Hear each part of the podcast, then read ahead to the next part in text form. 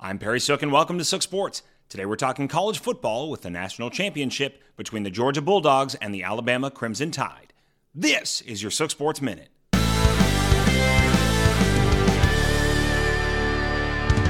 No longer underdogs. On a night dominated by defenses, giving us a halftime score of 9 to 6 and keeping both teams out of the end zone until the final minute of the third quarter, two massive offensive plays decided the national championship as Georgia dethroned Alabama 33 to 18. Priding themselves on their balance, the Bulldogs split their two impact plays on the ground and in the air. A James Cook 67 yard burst through the middle set up the Zamir White one yard TD run, giving Georgia their first lead of the game. After a fumble by former walk on Stetson Bennett set up Alabama's first touchdown and gave them back the lead, the Georgia play caller threw an absolute dime for 40 yards to the corner of the end zone to Adonai Mitchell, taking back the lead that would not be surrendered, scoring again after a three and out.